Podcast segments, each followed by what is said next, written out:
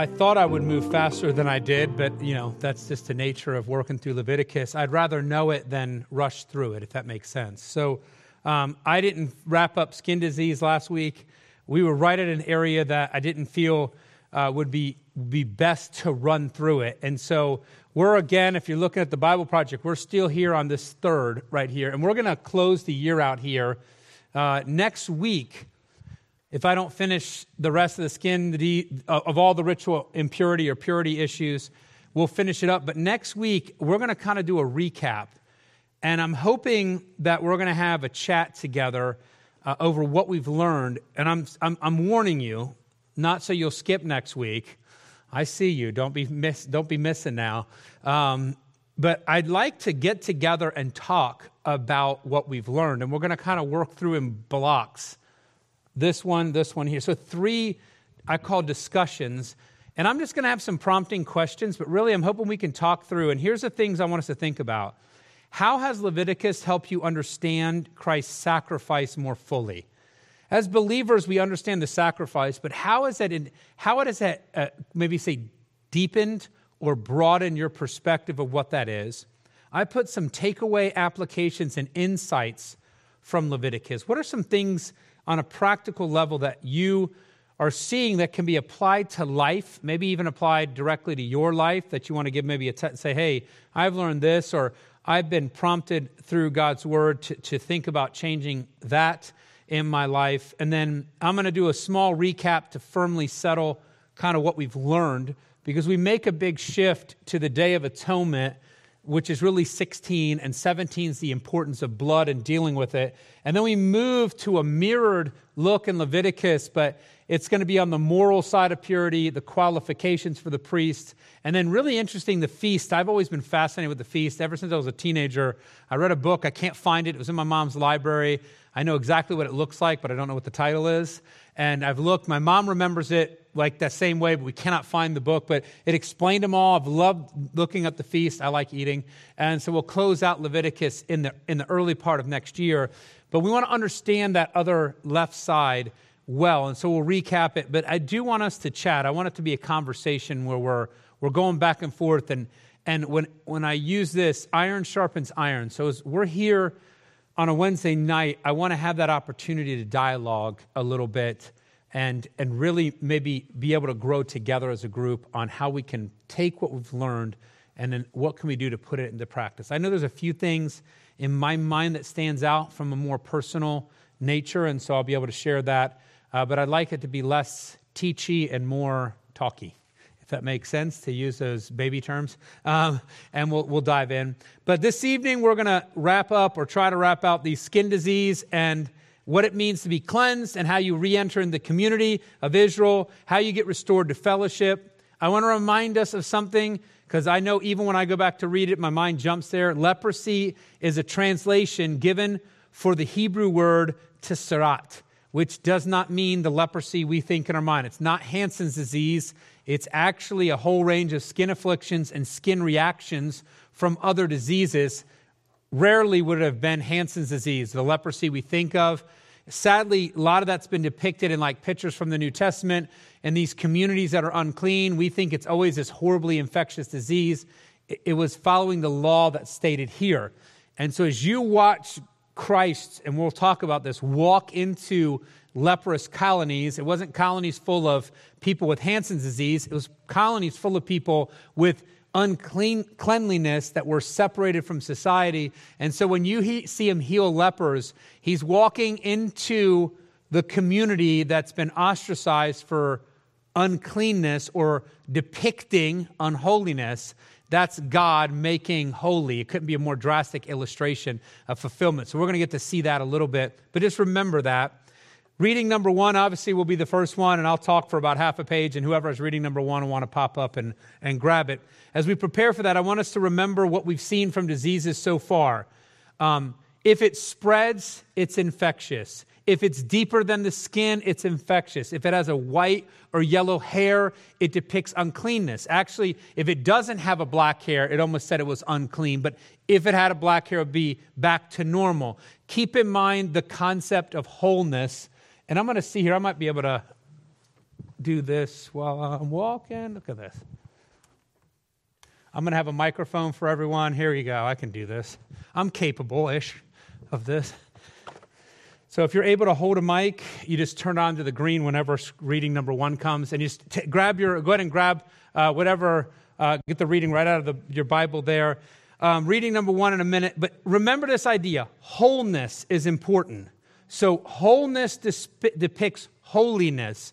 And so as you look at these skin diseases, when you have something on you it affects part of you, which then destroys the wholeness. And the way that's really brought home was when you had spots all over you, it was a whole infection. And actually, they were considered clean because the stuff was all over their body. So, this idea of being whole was a picture of holiness, and that helped them understand. So, not picking on sick people, everything that God does here is to drive the nation of Israel and to drive us to understand the implication of being in the presence of a holy God.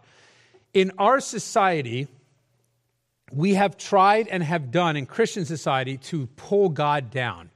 He's our buddy, right? He's who we hang out with. An Israelite would never have that thought. By the way, neither should you. I've said it before, I'll say it again. When society tucks that in, whether it's a song or a poem or a saying or whatever it may be, it is demeaning who God is. God is not your buddy who hangs out with you. God is your God. And it's not that he's trying to be distant, but you don't get close to God by making him like you. What is our calling? Be like Christ. We get close to God by being like Him. Do you see it's a form of idolatry? To pull God down to me, to make Him do what I do, to walk the muddy streets that I walk, to be with my buddies when I'm hanging out. That's silly. That's idolatrous. Instead, you're driven to see His holiness, and Israel is pulled to God as we should be so, this is why this is here. It doesn't mean that this person is in themselves expressing a sin. It's not individual sin that was, was there, it was the depiction of sin. Um, there was protection from quarantining people. We know that if there's an infectious disease, it won't spread through the whole community. But the main point was still spiritual to recognize that this illness depicted the brokenness of humanity, and that brokenness had to be separated. There, there, it cannot be in the presence of God, a holy God. It should weigh, and I just want to give a hint to this. Here is God teaching Israel what an illness depicts, which is sin, and why it causes separation from a holy people, a holy God. And then you think about Christ on the cross, and God is not in the presence of sin. And what did he do on the cross? We say it over and over again. He did what? took our what? Sins upon him. We've become casual with that, right? That's something that is easy to say. That was the torment for God. Christ's torture was the upcoming separation he would have with his Father, which never happened in, in infinity past. That's why I'm pretty adamant about it not being theoretical. I believe it was a literal taking of the sin on him. I think it was a literal turning of the back of the Father, not a theoretical. I, I, there's people that write that, and I, I would dare to say it's heresy. I would tell them they're heretical. I would tell anybody, no matter how much I liked them, that's heresy. You are destroying the sacrifice, the reality of it. And Leviticus really helped, is, is when I say putting the nail deeper or stronger for me in my mind, that it's extremely critical to understand what Christ did on the cross, to fathom how, how horrible it was for him. But that's this separation, this idea. So you recognize what Christ did there. And so we're going to jump back into 14. Now let's remind ourselves we've seen the birds, right? We're out outside of camp. We have two birds. We kill one. We dip the live one in the blood. We send it off, which is going to be a day of atonement replication. We're going to have a goat, two goats. One is killed, one is sent off, right? And, and it reminds us that grace is not cheap. They were reminded that cleansing cost a life, it required blood. what did Christ have to do on the cross? He had to give his what? Life. And he had to shed his blood. In other words, it's just not, they didn't make this up because he bled on the cross and died on the cross. He had to die on the cross and he had to bleed on the cross because it required blood and it took his death. There was nothing theoretical about it. If you look through the heresies of the day, actually, he never was fully human, he didn't really die on the cross. You, you go all through history, church history, you're going to see this constant change, and you'll find it's fascinating because Satan kind of repeats the same thing. We're going to try to make God not dying, we're going to try to make God not shedding his blood, we're going to try to make God not suffering. All these things because we don't want to have what we know we need, Satan doesn't want us to see that, is Christ, fully man, fully God, dying on the cross, shedding his blood for the remission of sins. And so heresy's roots often are in a distortion of what Christ has done and who Christ is. So we know grace is not cheap, but that's not all that sacrifice. So whoever is reading number one, it's yours to grab uh, and, and take. Um, you have it on your phone, or you can borrow my Bible, whatever you prefer. Oh, we're good to go. Um, yeah, go up front and go ahead and grab the microphone if you're good with it and read into it just to be loud enough for everyone to see on the video. You know, otherwise they hear my voice incessantly, and trust me, I know that gets irritating. That's what Heather tells me. Um, seven days of waiting. The sick, sick one would take a lambs and go uh, to the entrance. Go ahead and read. Uh, it's on the button right over here. Yeah, so it's your life. And on the eighth day he shall take two he lambs without blemish, and one ewe lamb of the first year without blemish, and three tenths deals of fine flour for a meat offering mingled with oil, and one log of oil. And the priest that maketh him clean shall present the man that is to be made clean, and those things before the Lord at the door of the tabernacle of the congregation. And the priest shall take one he lamb and offer him for a trespass offering and the log of oil, and wave them for a wave offering before the Lord. And he shall slay the lamb in the place where he shall kill the sin offering and the burnt offering in the holy place. For as the sin offering is the priest, so is the trespass offering. It is most holy. And the priest shall take some of the blood of the trespass offering, and the priest shall put it upon the tip of the right ear of him that is to be cleansed, and upon the thumb of his right hand, and upon the great toe of his right foot. And the priest shall take some of the log of oil and pour it into the palm of his own left hand. And the priest shall dip his right finger in the oil that is in his left hand, and shall sprinkle of the oil with his finger seven times before the Lord. And the rest of the oil that is in his hand shall the priest put upon the tip of the right ear of him that is to be cleansed, and upon the thumb of his right hand, and upon the great toe of his right foot upon the blood of the trespass offering. And the remnant of the oil that is in the priest's hand he shall pour upon the head of him that is to be cleansed, and the priest shall make an atonement for him before the Lord. And the priest shall offer the sin offering and make an atonement for him that is to be cleansed from his uncleanness, and afterward he shall kill the burnt offering. And the priest shall offer the burnt offering and the meat offering upon the altar, and the priest shall make an atonement for him, and he shall be clean. Now, if you're remembering verses or chapters one through five, even into actually all the seven, how many offerings did we have that we talked about? There was what? Five. It's good. It's good guess. It was. I like it. It's close. There's right. We had the burnt. We had the.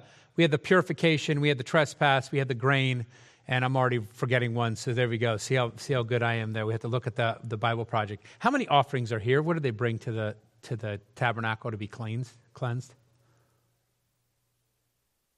Trespass, purification, burnt offering, grain offering, there's oil. There's the, the host of the offerings are brought. I want you to see, we walk through every one of these offerings offered at different times. And when you're going to be come back and be cleansed, what kind of offering you give? Does, does cleansing cost something in the mind of the Israelite? They've seen it with the birds on the outside of camp, and now they walk in, and they're bringing every offering, pretty much. The only one we're not seeing was the fellowship offering, which was the party or the feast afterwards. That's not part of this. So the four that are there, whew, I finally got it. It's nice to go, yes, sir. Wave is usually the meal or the grain offering that's going to come in. So there's it's it's waved, and then they will wave like the breast of the thing in front of the Lord, and it depicts the action, depicts that kind of giving it to the God, and then it comes back to them. It's waved before the Lord. It's not put on the altar to be burnt off. And so that is done with different components of the offering and depicts the action that the priest is taking. Again, and that usually ends up being for the priest. And it's woven into, I think it's in the grain, it's also in the purification or trespass. There's woven into that as the, the wave portion of the offering. But what are you reminded of again when it costs a lot? What's not cheap? Following God. Grace is not a cheap commodity. God is not a trivial God.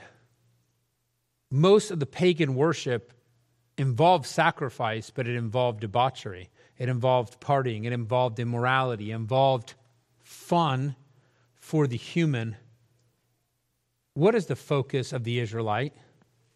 Restoration with God, being made right, to be in fellowship with Him. It's not some worldly, twisted way to have fun. If you read through the Greeks, I mean, one of the worst ones, I forget if it was uh, Diane, uh, there was a worship, and then they have always would have prostitution around the temple, and then they would turn it into worship, and so you wouldn't feel bad about it. You would feel like this is good. And so they would elevate that position, and you would be, quote unquote, as one of these temple prostitutes, in some ways respected for the fun that you could provide. When you look at Rahab, it's likely that she was not only a prostitute, but would have been involved in cultic worship as well. And so her status in society is oftentimes not how we see it, right? We see it as a, as a, as a wrong or a sin, and so it's always seen on the rougher side of town, right? Not necessarily in these cultures would have been seen that way in Greek culture, not, in, in, Roman culture, not, and oftentimes in the Canaanite culture, not that same way. That's why she has house and all these other things tied to it. But when you come to worship God, you see none of that worldliness tied in. You see the worshiper coming again, and there's cost expended. Grace is not cheap. I put here as kind of an action step. Uh, we would do well to remember that. God's grace is freely given, but it's not convenient or cheap. And I put here, in, in, some ways, how can we remember that today? What is one thing that God instituted that we should do to remember what He's done? What do we celebrate? Lord's Supper. One of the reasons we try um, to make it a time of reflection is because that's what God commanded it to be. It is supposed to be a turn the dial of your mind and zero it in on one thing what He's done for us. Now, that is something He's done to help us as His church to remember it. But uh, there is a need for us, and this is where the Israelite would have seen it, to, to have it be part of our daily life. One of the questions I hope to ask next week, remind me if I forget, is how do we remember better? What are ways that we can be more aware? And I call tangible. How can God's sacrifice for us be something that is in front of us or t- that we touch every day? is it's not going to be some trite formula. I know that. It's not going to be a set of rules. But how is his sacrifice brought closer to our awareness in our daily lives? Because I want you to be fair with yourself a second. How close was God's sacrifice for you to the, the touch feel of your day? How close was it? How, how, how did it permeate towards you? And I find in, in it often for me is closer when I'm wrestling with something. And then when things are fine, I have a way of really making sure it's something that's not in the recesses of my mind, but it's not touchable. And I'm trying to, I'm trying to describe what I mean by it. Because I'm not talking about you set your alarm, you're like, yep, God sacrificed for me. You know, it's not that kind of thing, but that it actually permeates our day in a normal way. For the Israelite, it permeated their day this really was brought to bear. Um, what I love, though, as we get to reading number two, is even in the midst of that costliness, God never loses sight of who may be struggling. So, in abounding grace, God provided a balance for the poor, and He did this in the regular offerings as well, an alternate offering Though, and I want you to notice this, the trespass offering remained a lamb. So if someone has reading number two, I guess I should look at the list and see. Otherwise, I get to call on Bob. Um, I just got a T down. All right, I like it. That could have been been a host of people. I could make anyone's name, you know, Tom, Tim, Tressa. T. I better not do that. I like it. It's nice and short. And you got the mic if you're able to hold that. I did not put the paper up there. It's 14, 21 through 32. I did put it on the screen for you. You did. I know. I know. I do my best in this. I failed.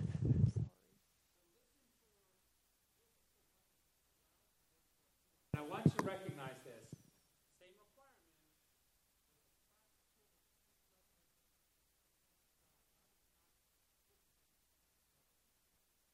Okay, Leviticus 14, 21 through 32.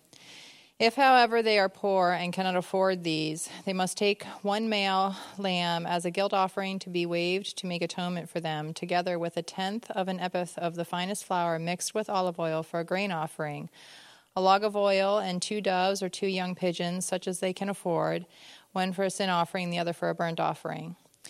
On the eighth day, they must bring them for their cleansing to the priest at the entrance of the tent of meeting before the Lord. The priest is to take the lamb for the guilt offering, together with the log of oil, and wave them before the Lord as a wave offering.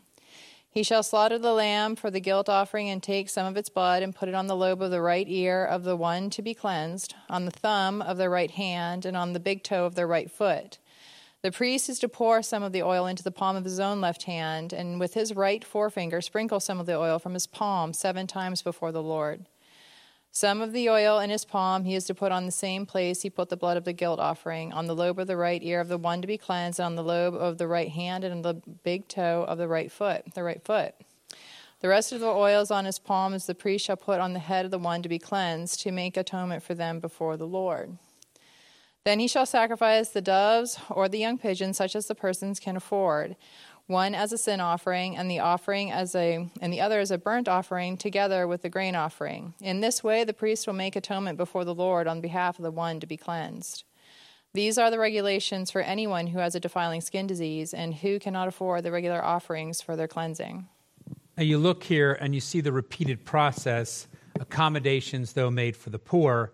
But I want us to notice two things. One, the guilt and trespass offering remains a lamb, just to I, put that in front of us. And who paid the wages of sin, right? And the idea of wages, that is, is payment. That's the trespass offering depicts that. So when you see the wages of sin is death, then you're saying, okay, death takes the payment. That's trespass offering. When we think of being made white as snow, that vernacular depicts the purification offering. And so you see in Christ's sacrifice the fulfillment of both of these. But on the trespass side, there is no lessening of the cost, but God lessens the cost for those who are poor. I didn't highlight in the last time, it repeats it. Whenever scripture repeats itself, it means it is what? It's all important, but it's it's doubly important. Why why not say they'll do the same thing with the thumb and with the ear and with the toe as they did with the other one? No, they list it all out. Who else had their ear thumb and toe touched. Who was that? First time we see that, when does that come up? Aaron, the priests. And you see something, see this special thing done for the priests, and now for the cleansing of these people who depicted sin and then being cleansed and being put into the community, the same actions taken. And by the way, it's twice blood and then with oil. And so we see this again connection, which is not to, to lessen what was done for the priest, but instead to tighten or, or make that bond tighter. And so you don't see the priests becoming this elitist type mentality. They're seeing the people engage in the same cleansing that they would have to walk through. So, in, in a way, when you see the priests going through the same cleansing that you would go through, depicting the cleansing from the sin, it reminds you that you're one people. When we look at the church, in essence, we are God's people. We are His church. This Sunday, we're going to be in 1 Peter 5. we're going to walk through God's last calling to the church. It starts with pastors, goes to people, and then to his possession. He moves through a list of what needs to be done by different components in his church, closes out all of First Peter, talking about his possession, is what I say, his church as a whole, and what we all need to be involved in. And you see a lot of that same flow here. In the end, it's one people serving one God. We are his church, and we are serving our Savior. There is no hierarchy in God's kingdom in that sense or in his church and his possession. Instead, we have different roles that we fulfill before him, different responsibilities, but we are always brought back to being one people. Uh, if you encounter arrogance or elitism in a church, you already know that someone has gone outside the realms of their responsibility and have taken on a worldly type of thinking. Uh, the concept of servant leadership comes up, and you're going to see that when, when the poorest person has, and that's why I think it's important that all the same things done as the priest is done for them. I'm using the wrong side because it's right. All the way down here, I'm not in my right mind. That's what it is. But um, you see all that stuff going down. You recognize that everyone has an equality that's there, that they weren't suddenly made super more important than this poor person here, but instead are one people before God needing uh, that cleansing. Now, the conversation is going to move from diseases on my skin to houses being infected. We've already talked about garments, and it's just another reminder that it's not talking about the leprosy we think. It's not talking about Hansen's disease, but fits the more Greek definition of leprosy. And, and actually, it shows you the beauty of God's word. Uh, and Hebrew is a very rich language in nuance. And so, tsarat, implies way more than we can almost capture with our own vernacular, which I love. I love seeing the depth of God's word and the depth of his people's language, uh, the Hebrew language, and how deep it is. And of course, you see how he's orchestrated. So we're going to dive into houses. Whoever has reading number three, Bob, it's you. And you put your name down at 10, and 10 is the same as 8. So I just want you to realize when that comes up, it's it's, that's what I see in my mind. I see eight. So uh, I just wanted you to know that. I looked to see what was blank. I'm like, well, 10 equals eight, you know? As I tell the kids, what's fair is what we say is fair here. You know, kidding. That's not, it's terrible logic. Uh, don't do what I say. You are reading, reading number three, right? 33 through 42. You're ready for me to read? Yes, sir. And you need to take that microphone, make sure that green light is lit there, and you're ready to go. Yes, there you go. It's all you. Okay, uh, 33. And the Lord spoke to Moses and Aaron, saying, When you have come into the land of Canaan, which I give you as a possession, and I put the leprous plague in a house in the land of your possessions, and he who owns the house comes and tells the priest, saying, It seems to me that there is some plague in the house. Then the priest shall command the uh, command that they empty the house before the priest goes in uh, into it to examine the plague, that all that is in the house may not be made unclean. And afterward the priest shall go in to examine the house, and he shall examine the plague. And indeed, if the plague is on the walls of the house, uh, with ingrained streaks, greenish or reddish, which appear to be deep in the wall, then the priest shall go out of the house to the door of the house and shut up the house seven days. And the priest shall come again on the seventh day and look. And indeed, if the plague has spread on the walls of the house, then the priest shall command that they take away the stones in which is the plague, and they shall cast them into an unclean place outside the city. And he shall cause the house to be uh, scraped inside and around, and the dust that they scrape off they shall pour out in an unclean place outside the city. Then they shall take other stones and put them in the place of those stones, and he shall take other mortar and plaster the house. So look at this immensely, well, I love the practicality of it. One, notice who put the plague in the house. Who's, the Lord. who? The Lord puts the plague in the house. And then notice 36. I love this. Tucked in this passage, practical advice. God says, empty the house before the priest shows up. Why? So, that everything's, not- so everything's not unclean. And I, I know, and this is, I just like to see practical things. Our God doesn't owe us any practicality. That's not on Him to prove to us that this warrants what we need to do. That's important, and we're going to talk about that in the sense of how we approach Him for worship. But see the street level practicality? Hey, get your couch out, no point losing the couch with the whole house. He put the plug in, you're going to go. Then you go in and you scrape out what's there. And, and notice what happens. What, what's similar? If the plague is surface deep, then the house is clean. Same with skin. But if it seems that the leprosy, and think of the house and the walls as the skin, this is the skin of the house, right? And so it's messed up. And if it goes deeper than that, then you're going to have to remove the stones or go deep behind it, and you're going to put new stones in. We're about to look at what happens when that doesn't work. But notice that it's still surface depth is something that can be clean. Deeper is a bigger problem, depicting a problem that kind of drives all the way through. On top of that, notice again God's practicality. We don't worship God because he's practical. It's just that we do need to notice when our God gives us these insights to practical thinking. Now, every time a house is not clean, and I, I always, when I read this, I think, what a bummer to end up with a house with mold or junk in it and you got to lose your whole house. And it wasn't until Bob read there, when I put a plague in a house, that it dawns on you again that God's sovereignty transcends even the most practical thing, like something on a wall of a house. For the, uh, for the Israelites, they recognized, again, God's complete presence and control. So, whoever is reading number four, you can hop up, grab the mic, 43 through 53. And what we're looking at is what happens for an unclean house, and then what do we do when we clean or have a cleansing of a clean house at the end of it.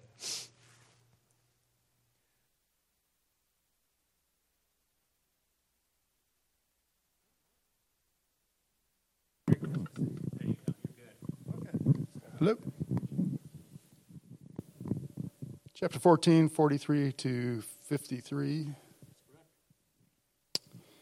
If, however, the mark breaks out again in the house after he has torn out the stones and scraped the house, and after it has been replastered, then the priest shall come in and look again. If he sees the mark has indeed spread in the house, it is a leprous malignancy in the house, it is unclean. He shall therefore tear down the house, its stones and its timbers, and all the plaster of the house, and he shall take them outside the city to an unclean place.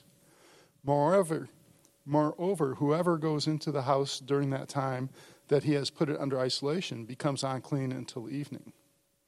Likewise, whoever lies down in the house shall wash his clothes, and whoever eats in the house shall wash his clothes. If, on the other hand, the priest comes in and looks again, and the mark has not indeed spread in the house after the house has been replastered, then the priest shall announce, pronounce the house clean, because the mark has not reappeared. To cleanse the house, then, he shall take two birds, and cedar wood, and a scarlet string, and hyssop. And he shall slaughter the one bird in the earthenware vessel over running water. Then he shall take the cedar wood, and the hyssop, and the scarlet string, and the live bird, and he shall dip them in the blood of the slaughtered bird, as well as the running water, and he shall sprinkle the house seven times. He shall thus cleanse the house with the blood of the bird, and with the running water, along with the live bird, and the cedar wood, and with the hyssop and with the scarlet string. However, he shall let the live bird go free outside the city into the open field. So he shall make atonement for the house, and it shall be clean. Again, on a house cleansing, same bird, same atonement, same ritual. Earthen vessel. What happens to that earthen vessel once the blood goes in it? You have to break it right because the blood goes in it. You can't reuse it. You can't clean it. So there's always this sacrifice. There's always this cost. And again, cleansing costs a life. And so this kind of wraps up as we come to a close what we're looking at, and that's the reading number five, which I'll do. Um, 54 This is the law for all manner of plague of leprosy and scale, and for the leprosy of a garment and of a house, and for a rising and for a scab, and for a bright spot, to teach when it is unclean and when it is clean. This is the law of leprosy, or the law of tsarat, which deals with this idea of skin infection and uncleanness all of these skin laws, from a practical side, prevent the spread of infectious diseases and conditions. Quarantine time. The houses are immensely practical. We deal with mold in houses, and you have to remediate the mold and take care of it and kill the mold. And so there's a huge practical side to when you see stuff in a house like this that the house ultimately, if you can't get rid of it, it's broken down. We know through science that if you live in a house full of mold and things like that, you're going to get sick. It's going to cause you problems. So you see the, the, the practical hygienic side of this, the health benefits, but the idea that we have is spiritual, struck the Israelites of the condition of man. What is man affected by sin and the need for wholeness, which is holiness. So don't it's not God picking on someone who might be missing something or have a problem. Remember, priest who had a deformity couldn't serve because it's a constant reminder of God's holiness. So it's not zeroing out. We live in a hugely individualistic, whew, that word's too much for me, um, society. And so we're going to take offense at everything, not recognizing that sin has stricken uh, this world. We live in the presence of the one and holy God. So those outside the camp relived the disfiguration of sin and the cost of it. What happened to Adam and Eve when they sinned? Where were they sent? Out of the garden, out of perfection, out of the presence of God. And so we're seeing the effect of sin and what it does. We're reminded of sin's cost. Now, remember this just because you had a skin disease didn't make you committing a particular sin and being punished for it. That was the error that was made by the Pharisees even later on in Christ's time, and he re- refuted that. It was just a constant prod to see the pain and separation of sin. And what do you seek when you're separated this way? You seek redemption. Now let's fast forward. Look at the beauty of Christ's ministry. I mentioned this last week. I just want to, you to think if you're reading the Gospels, make a mark every time he goes to lepers. And I want you to realize when a leper is outside of the community, they cannot be a part of it. They depict sin and separation from God. Who went to them? Christ did. And so, in the illustration of sin separation, when our Savior came to earth, he re illustrated what redemption looks like. And was it them going to him? But instead, he went to them. And it reminds us I think it's fascinating. I hope when you're reading the Gospels, you see that he is giving an illustration of that community of his redemption. They're, they're, understanding God's love in this moment because the leper who was unclean, that had to be cleaned before they could come in, the Redeemer goes and cleanses them and they're white as snow. They don't have any remnant of the disease. You go back into community with the scab, with the scar, as long as the yellow hair is gone, the black hair is back, as long as it's skin deep. It can be skin deep and not spreading and go back in. These lepers, when they went back to the priest, can you imagine the priest? And it's the same priest who had to condemn them, has to say they're okay to go in. And I have spots all over my arm and say, Tom, I'm picking the, the wise in here. It looks wise. I go to Tom and say, look, look, and I have nothing. It's not that I have remnants. I'm, I'm clean clean. Now, there's plenty of scars, so I to show it too close. But you know, the, the illustration, God, Christ, he's got to have his mind blown. There was no reason for any leader in any town to ever doubt Christ at all. He had depicted the cleansing from sin in the most dramatic way. So it's not just him going to the outcast of society, which is how we think of it. He went to a group of people that depicted the cost of sin and he paid it in an illustration. So the illustration of sin he used to illustrate his redemptive work. I think it's amazing. I hope when we read about lepers in the New Testament, remember Leviticus and that cost. Now, we're going to keep running, and of course, I didn't finish, but we're going to get chapter 12 done, and we'll deal with 15 next week, and then our recap and our chatting. So that's less chatting time, more, more time to go through it. But I want to touch on childbirth. This is where we are in the ritual purity. And we had jumped over childbirth because I was going to do it with 15 and figured I'd do skin in one round. Didn't do that. So here we are in the reverse of it, dealing with childbirth, which links really well with 15, which deals with discharge. But childbirth is in its own place. And so whoever has reading number six, if they don't mind popping up and reading one through eight, this is a short, flip back a little bit chapter this is a fascinating chapter because there's not a commentator in the world that can explain why it's longer for a, female and not a male and what goes on. I have a different takeaway that I think addresses our culture a little bit uh, directly, but, but dive in. Eric, it's all you. And the Lord spake unto Moses, saying, Speak unto the children of Israel, saying, If a woman have conceived seed, a born child, born a man child, then she shall be unclean seven days, according to the days of the separation, for her infirmity shall be unclean, shall she be unclean. And in the eighth day, the flesh of his foreskin shall be circumcised, and she shall then continue in the blood of her purifying three and thirty days. She shall touch no hallowed thing, nor come into the sanctuary until the days of her purifying be fulfilled. If she, but if she bear a maid child, then she shall be unclean two weeks, as in her separation, and she shall continue in the blood of her purifying th- three score and six days.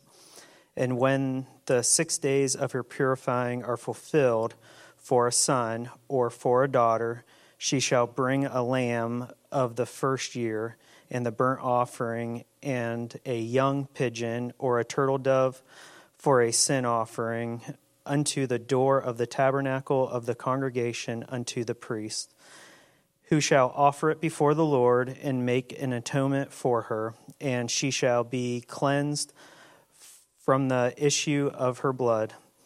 This is the law for her that hath borne a male or a female. And if she be not able to bring a lamb, then she shall bring two turtles or two young pigeons to uh, the one for the burnt offering and the other for the sin offering, and the priest shall make an atonement for her, and she shall be clean. So here is a short law, but a constant one that deals with a, a critical aspect and, and, an important aspect of life. Uh, we've moved away from, and this was after the animals, which dealt with our food, and we've talked all about the skin, but tucked between the skin and and the animals and this idea of childbirth and recognize that the blood loss is part of it and we're going to deal with issues and discharges in chapter 15 here is a very interesting chapter it's a distinct responsibility and calling given to women in genesis by god in genesis um, but here's what's fascinating god called or commanded us to have children right for women to bear children yet it causes uncleanliness and so it's an interesting thought. And then here's the other one why is the time for a girl longer than for a boy? It's 40 days versus 80 days there. The answer is not easy, but some of it are evident. One writer notes this, and this is important motherhood is a woman's very crown and glory, yet it is a solemn reality that every child, save one, has been born with the taint of what? Sin. And so, in the beauty of bearing a child, in the gift of life, you are reminded of what? What's, you know, what's certain? What did Ben Franklin say? Taxes and what? Death. And death depicts, and I'm pointing to the Bible Project thing that's not up there, but it, it deals with sin and loss. And so as a child is born, we're reminded that they're born into a sinful war, world and they're born as a what? Sinner. And so there is a need to, in giving birth, to have a restoration of wholeness because immediately when the new life comes out, it is tainted by the reality of being lost, of needing what? Salvation and needs redemption. It's one who needs cleansing. And so you understand that in this beautiful image of birth, and God is not demeaning childbirth in any way, shape, or form, He's the one that commanded us to have children. He is reminding all of Israel that death permeates. Is that what most people think about when a child is born? When you have your new baby, you're thinking about life. You're thinking it's the most pure thing in the world, right? To have this baby. And yet, he's not trying to demean this, but instead remind them that this child is also a lost sinner that needs redemption. Now, the difference in the time of uncleanliness is harder to understand the why. so I'm not going to dive in. I'm going to give you the suggestion that people say. One person wrote this it says that If God, if a female is born, she has the capability of bearing more children, and so that required a doubling of the time. I put here, but sin passes from Adam, so I think some holes are poked in that theory. I think there's an interesting application to our society. You know that when you have a child today, you cannot select the what? The gender. And this idea of gender identity, Christians get involved in or are confused by. I'm going to say this in the nicest way I can say it it's not confusing. From a Bible perspective, this is not a confusing issue. And even in Leviticus, you see something. If you have a girl, how long are you impure? 80 days. If you have a boy, you're impure 40 days. Can the Israelite woman check undefined on a paper? They didn't have paper. Can they decide? In, and I want you to recognize something in our culture that wants to be completely fluid, because that's their idea. And really, what they want to do is rebel against God. You see, even in Leviticus, there was a clear distinction made. I had a girl, I had a boy. There was a definition of gender, and there was a different response of time. I do want us to see this. The time is, is somewhat hard to explain. And I think sometimes when things are hard to explain, instead of choking on the bones, I'm just going to leave them there and someone else can choke on them for a while if you want to. There's ideas, but, but it's not perfectly defined and it's not clear here. What is clear, what is similar about them? There was a time of impurity for all of them, and the sacrifice for them was the same. There wasn't a difference in sacrifice. And so, what is emphasized in here is that there is a gender distinction I think that's clear to see. What's also emphasized is there's equality. It's seen clearly there. There is not a different sacrifice for a boy than a girl, it is the same one. The other thing that's layered is there's accommodations given for the poor. What did Mary bring? It was turtle doves. She brought the poor offering. That's how we know that Joseph wasn't raking it in as a carpenter at the time, that he was not of the wealthy class that was there. Understand this that we, we live in the United States where there's less of a class system, much less of a class system than any time in history, but that he would have been tucked in a class war. When you're born poor, you stay poor. And you see that still in India. You still see that in other nations around the world. You even see it in Europe in some of the things where it's hard to break echelons of society uh, that are there. We as Americans, don't always grasp this. This is a bonus um, because we, we live in a society that doesn't necessarily try to limit. Doesn't mean people aren't limited, sinful humans will try to do that. But this chapter closes with the offerings being made a burnt offering of dedication and renewal, a purification offering, because a child was born in sin and instantly needs purification. And as we've noted previously, God graciously provides for the less fortunate in the society, allowing a smaller and economically appropriate uh, gift. Um, here's interesting, though sin and death are serious even in the midst of what would be the most joyous gift from God, they are always reminded of their need and the new child's need. Life centered around God and His goodness and His character. Someone from the outside reads this and they say, well, God is trying to, to rain on a joyous occasion. God is trying to dampen the enthusiasm of parents holding a baby. And you see all the accusations because what do we focus in on? If someone has a new baby, we are thinking only of who? The baby and them. Our eyes often do not turn to God. The Israelites were constantly reminded of God. Life centered around God and His goodness and His character. And so God's chosen people had gracious reminders placed through all of life to keep them focused on the only truth that mattered. And I put here, I hope that as New Testament believers, we can have that same focus. I'm going to give us a transition. Basically, this carries us to chapter 15. If you've signed up, you get to, to read that. That means you can't skip next week. That's nice. Bob, you're on eight, so I just want you to know you can't skip either. Um, so you're listed here, and we'll go through this chapter 15 uh, fairly quickly. Just so you know, you can practice your reading. This is one of the more awkward chapters in Leviticus, to be honest with you. Uh, it deals with life things that are just awkward. So um, that's there, but it's a part of life.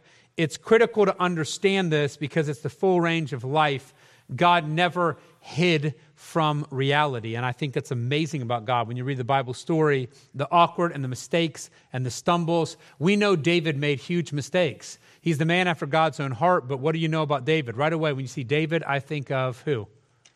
Bathsheba. I think of the murder, adultery, all these things that took place, and yet we hear that. God doesn't hide that story, He doesn't hide from things that may be awkward. Please put some thought behind the chapters we've been through and, and think about what you may have learned, what you can apply, some personal application that ties in. But one thing I want us to all be thinking and talking about is how does understanding the sacrificial system help us grasp the weight of what Christ did for us, to bring to life Isaiah, washed white as snow, or paid the trespass, and the verses that tie into it. So spend a little time reading through it. If you got time, read 1 through 15 again to get a grip of it. And that'll be uh, next week on the 14th. Um, we'll wrap up for the year.